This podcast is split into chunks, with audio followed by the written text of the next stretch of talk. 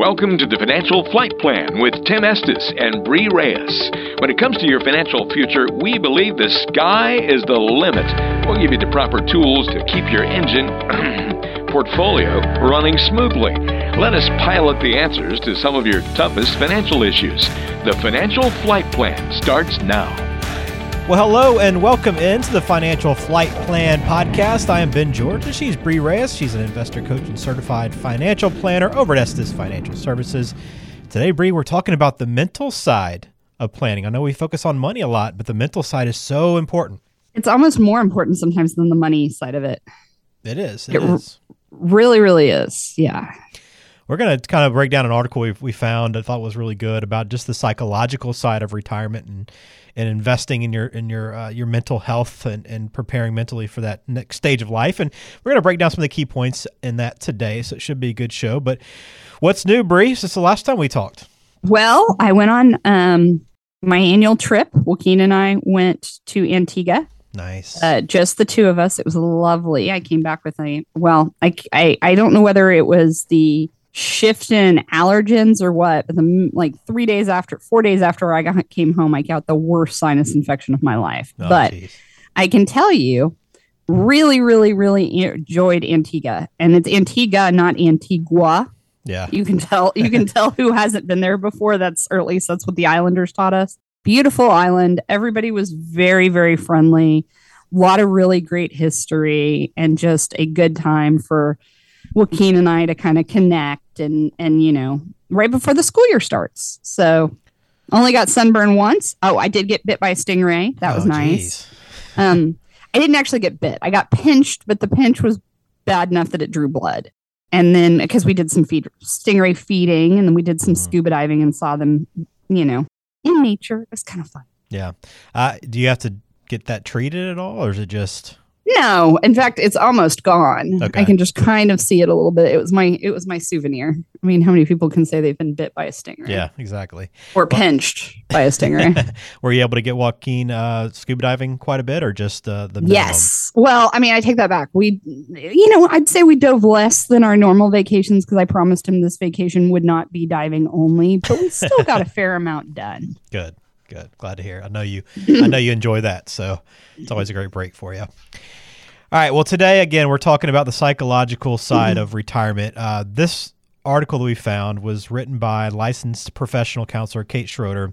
It's in Psychology Today. It's t- entitled The Psychological Investment in Retirement. We're going to put it in the show notes. So if you want to read it for yourself, and, and I encourage you to do so, we'll put it there for you. And if you have questions for Bree about this or want to discuss it further, kind of lean into this side of retirement planning, you can always reach out to Estes Financial online at estesfinancial.net or you can call them at 817-444-8402. So I want to talk about some of the key points here, and Bree, and just get some of your thoughts on uh, whether you agree, disagree, and, and kind of how you've seen this play out. But, well, and before we get going yeah. too much, Ben, I'd like to say that it's different from different countries and different cultures when it comes to retirement. Yeah. I feel like the US, the United States, we're the worst when it comes to psychology and retirement because so much of our lives wrap around with I mean, the first thing you when you meet somebody at a function, it's you know you get their name and then so what do you do? Mm-hmm. Our jobs make up so much of who we are, so our self esteem, our self image here, and so to retirement, it is it's very scary for a lot of people because that has been their their identity for a very long time, and we don't often in our lives have big shifts like this. Yeah. That's a great point. That's a, such a great point. It's so true. I think we can all relate to that as we do attach so much of our meaning and so much of our life routine and daily, um, you know, experience to what we do for our job. So let's look at this a little bit. And and again, this is right into our first point, right? So most people don't really think about the consequences of walking away from work and and really that life and routine they built and, and like you said, has defined them for so long exactly. They and and unfortunately this isn't a subject that a lot of people have studied. I mean i see people come in here all the time that uh, financially they can retire. Mentally they're not ready. And telling them that and and them accepting it is super super hard. Um because it's it, and they almost hold themselves back. I'm not sure. I don't think so. What about this? I mean they're they're they're almost worst case scenario everything. And I, I get some of that, but sometimes it's just they're not ready to go mentally. Mm-hmm. They're not ready to retire. They're not. And the thing is, is the retirement it doesn't have to be sitting in a rocking chair yelling at people to get off your lawn. Um, it's very different with I mean, they a lot of people lose a sense of purpose. I mean, they don't have consistency in their life anymore anymore, and they they kind of have a bit of they no longer have to get up and go to work every day, and so that's for that's super important for us humans. We need that sense of purpose. We need to feel like we are doing something, or at least us Americans.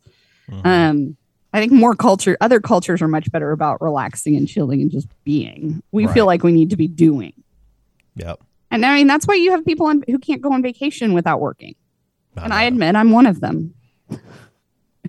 I admit that I, I, I even in Antigua when we had crappy internet, I was still checking the office. So yep. there you go we're all guilty of it. I mean, it, you know, and we look back and go, well, why didn't I just enjoy that? I mean, was that were those few emails that important, right? And I, I think we're kind of starting to get more accustomed with that as we've, you know, emails part of our life day to day now. We, we kind of manage it better than we used to.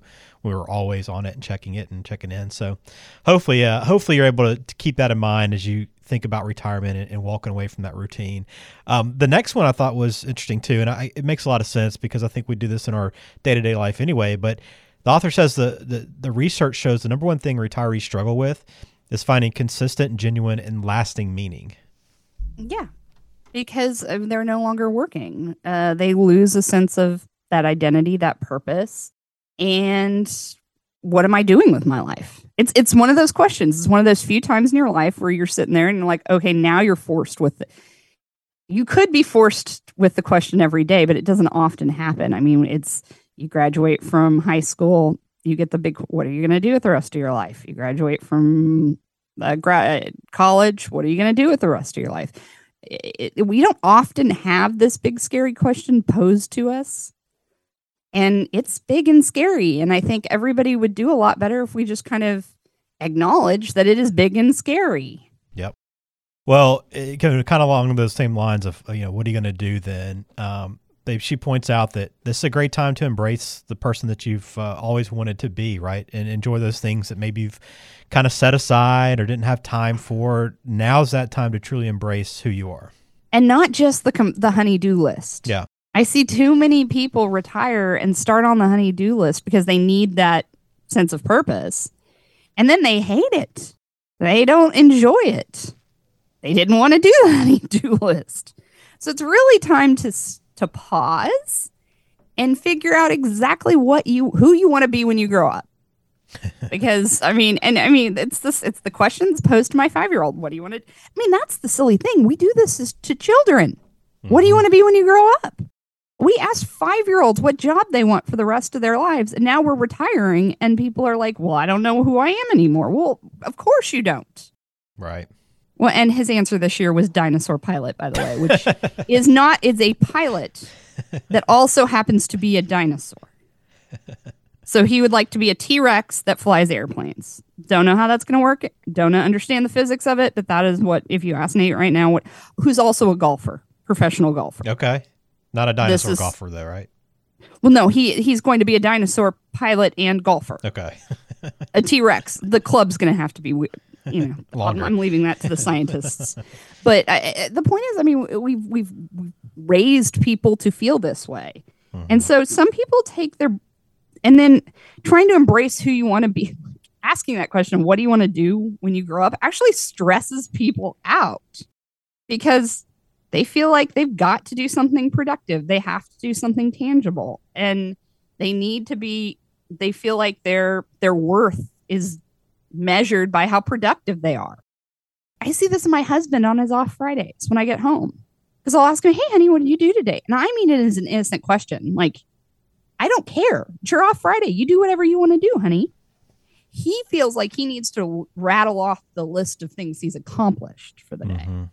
And so I want people who go into retirement not to feel that pressure. I think this is a great time to, you know, maybe take some classes, figure out what you're interested in. I mean, that's a scary question too. Sometimes I pose to people here when we'll talk about financial planning and they will not expect me to ask about anything but numbers. And I'll go, So, what are you going to do?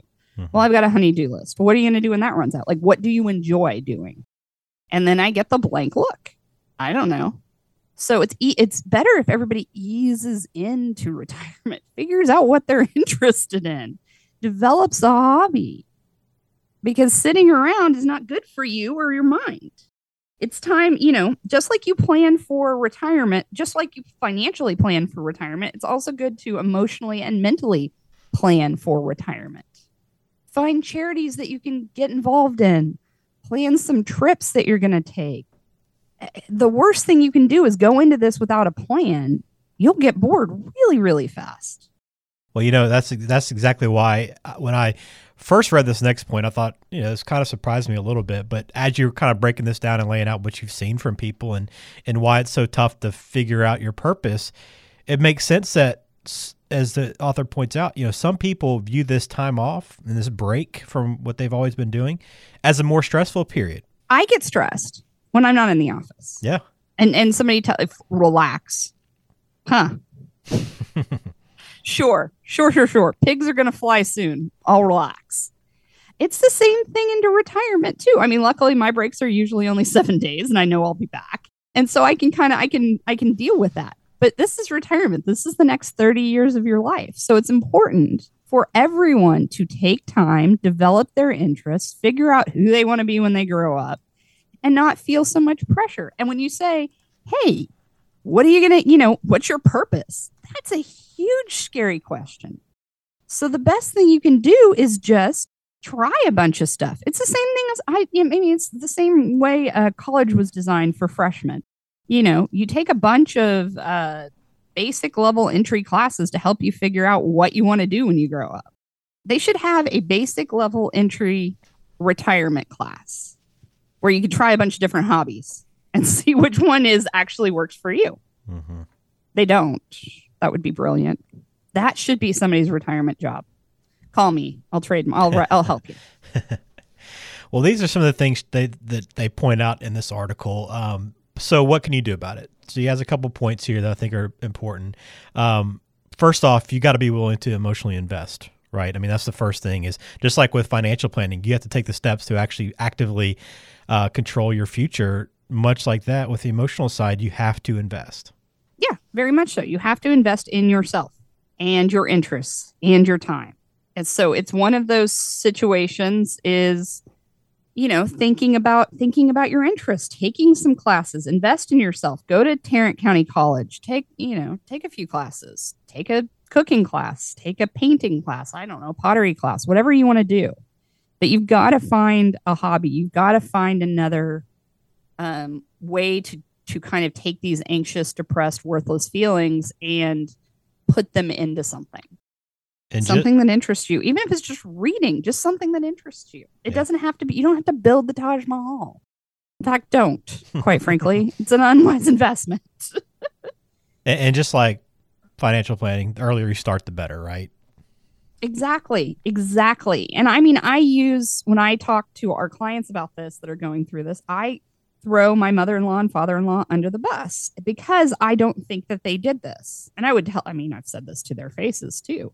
My father in law is an amazing, wonderful man. He's, I love him to death, but his big hobby, he's got a few, but his big hobby was golf and he retired and he golfed for a little while and it was driving him nuts and his grandbabies were at daycare and so he he was he ended up going back to work not because they needed the money but because he knew he needed a challenge. He needed a puzzle. His brain gets bored without puzzles. And he's an engineer.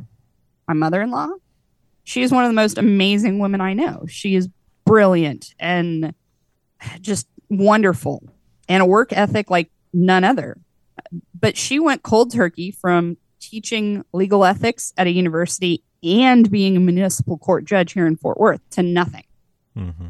And she didn't she didn't have any I mean her hobby she had no hobby she had no time for hobbies when she was working two jobs. Her hobby was work and she loved it. But because she felt like she was a certain age and she needed to retire, she was supposed to retire, now she's back municipal court judging. Now she's not teaching anymore. She's cut her workload a little bit, and I get that.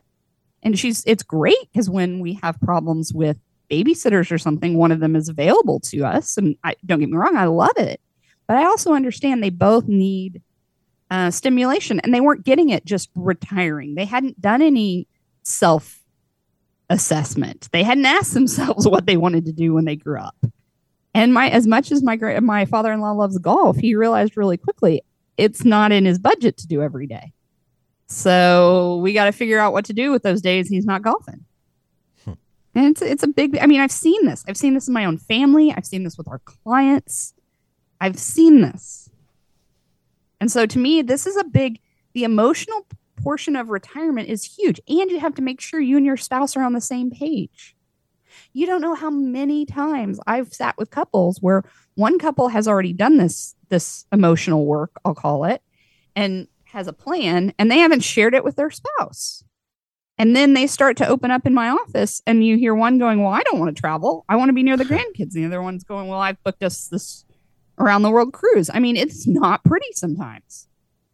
So, it's it's problematic. It's something that people really need to talk about. And it's one of the reasons I think gray divorce happens as much as it does. Yeah. Because this is a, a major life switch and it's very, the psychology, the psychology aspect of it is huge and nobody talks about it. Now, I think the one good thing about the global pandemic is it's helped ease people into the thought of retirement because mm-hmm. they had maybe a little more time at home. But you know, it's still something you've got to work at. It doesn't just happen naturally. And if you're scared or apprehensive or anxious about the about the idea of retirement, it's understandable. You're not the only one. And that's the other thing. I see people very afraid of admitting they're scared. Yeah. And that that's what also bothers me.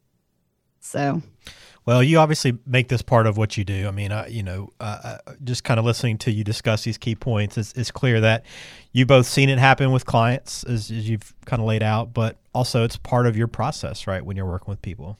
It is, and it makes them a little uncomfortable. They're used to me talking about taxes or what's going to go on with the portfolio. You know, they want, they're used to a financial advisor being more standoffish. But part of holistic planning is talking about this. And I have referrals for very good therapists in my office. I have cards. Cards for CPAs if you need a CPA. I've got cards for therapists if you need a therapist. And there's nothing wrong with that.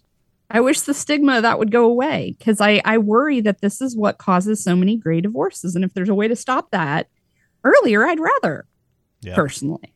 Absolutely. Well, again, this article is in, in the show notes if you want to read it for yourself. The psychological investment in retirement, and really just a good look at the other side of planning, and and, and as you pointed out, Bree, maybe the most important side uh, when you truly look at it. So again, check that out. We'll put it online, estesfinancial.net. And you know, again, we we always have to talk a little bit of finance, and great time to remind people that the toolkit that you offer listeners is available and ready to claim yeah, we knew we weren't going to get out of this podcast without talking about taxes. Yeah. Um, our tipping tax time bomb toolkit is available and ready to claim. If you email info at estesfinancial.net and say, hey, I want a copy of the toolkit, we will, um, you know, get one out for you. It's great. It's our, it's a book. Uh, the book is all about strategies to maximize your retirement and minimize your taxes to the best of our abilities, you know, everything within the bounds of the law, of course. So it's the financial flight plan, seven lessons to save your retirement, which is one of my favorites. It's also the thing that everybody loves about it. It's written in big print for those of us that me might need it. Um, and it's also written in English. It is not a book designed to be written by finance experts for finance experts. We tried very, very hard to make sure it makes sense to everyone. Um, and then we also have a couple of reports in there. These five risks could destroy your retirement, and a tax special report, and an investor awareness guide. So the kit overall has a value of $97, but we send it out to listeners of the podcast for my favorite four letter word, free. Um, just email your information, mailing address, names, etc., to info at estesfinancial.net. Very good. Thank you for that, Bree, and thank you for being a listener of the podcast. All right, time now to get to know Bree Reyes away from work. Bree, your question for this week. If you could only eat one thing for dinner for the rest of your life, what would you pick? I know my husband's right off the top of my head. I know Joaquin's would be pizza because there's a thousand different ways to prepare It's pizza. true. It's a good choice. Uh, I'm going to say sushi because there's about a thousand different sushi rolls, more than probably. Yeah, sushi. I like that. I don't know that I could do sushi forever, but it's it's very delicious. Pizza would probably be more. I'd lean more towards Joaquin in this one if I had to pick sides, but I like both Yeah. choices. My whole thing is it's one of those that I get tired of the bread. At least the Mhm. rice, you can take it off. Yep. That's the that's the reason I the reason I leaned more towards sushi. But I really really love sushi. It has been it is probably my favorite food, and it is something that um, mom and dad made the mistake of introducing Amanda and I to when we were little. Um, and they probably regret it. now. Yeah. Well, they used to make they used to feed us peanut butter and jelly sandwiches before they took us to sushi. Um, because Smart, I have smart. been known to eat my weight in sushi, even as an adult. yeah. And unfortunately, it is something I have, or fortunately, passed on to Nate as well. So One roll is never enough, Bree. It's just it's just Ah, no, no, like seven. so the funny thing is, is that we, um, his school one time asked him, "What do you want for lunch?" His his little daycare, and he was like, "I sushi's fine. California roll would be great. A couple of California rolls is great. If you have a new, some unagi, that's even better." And they're like, Wait, what? Huh? yeah. "Huh." Uh, that's amazing that he would Yeah. eat sushi. Even try it. That's uh, that's impressive. Well, he's my kid. I, I've always his the rule with him has always been you eat what mom and dad eat. So we go to a sushi bar, he ate sushi. So it's it's interesting. It's really really interesting. But yeah, that's it. Sushi for me. Yeah, that's great. All right, let's close out the show with a mailbag question. We got one this week from Donald in Fort Worth. Says, "I'm not retiring for a few years, but I'll be 62 next month, so I can start my Social Security. Should I go ahead and start it and use that extra income to get my house paid off sooner?" Boom. but you're working, Donald. So we've got a couple of problems because you said you're not retiring for a few years, but you'll be 62 next month. First of all, that means it's going to reduce your social security for the rest of your life because you're taking it before full retirement age. So that's problem number 1. Problem number 2 by taking by accepting social security so early is that we're going to be um, taxed or you're going to have an earnings test applied against it. So for every dollar you make over eighteen thousand nine fifty, I believe. I'm looking at I'm looking the number up right as I speak. For every two dollars you make over that number, one dollar is going to go away. One dollar of your social security is going to go away. So by taking it before your full retirement age, it's oh yes, for two, 2022, the limit is 19,560. For every $2 you earn above that annual limit, $1 of social security will go away. So not knowing how much you make but knowing that you're working, you could purposely have most of that or all of that social security go away and you've penalized yourself for the rest of your life. So we may have a problem. we may have a serious problem. So it, it might not, it may be, it may not be in your best case to take Social Security. And what's the interest rate on your house? Because Social Security does grow every year uh, by a certain percent. And we need- we need to make sure that, you know, we're not robbing Peter to pay Paul here to get your house paid off sooner. Because the last thing I want to see is money stuck in a house that is appreciating but in order to get the money out of the house you have to sell the house. And then where are you going to move? Because the housing market here has been completely insane as of late. I know it's cooling off but it's the prices haven't dropped significantly. So then where are you living um, and unfortunately you cannot take a brick out of the house to kroger to buy food. So what i what i've seen in the past is people t- rob from their retirement rob from their social security pay off their house earlier and then shockingly they're cash poor. And later on in life their pension their social security it's not keeping pace with inflation. They need more money. They empty their retirement accounts empty their tsp empty their 401k and now they're having to live on just those those forms of income stream not keeping up with social security. They're having to sell their house and this is the reason a reverse mortgage exists.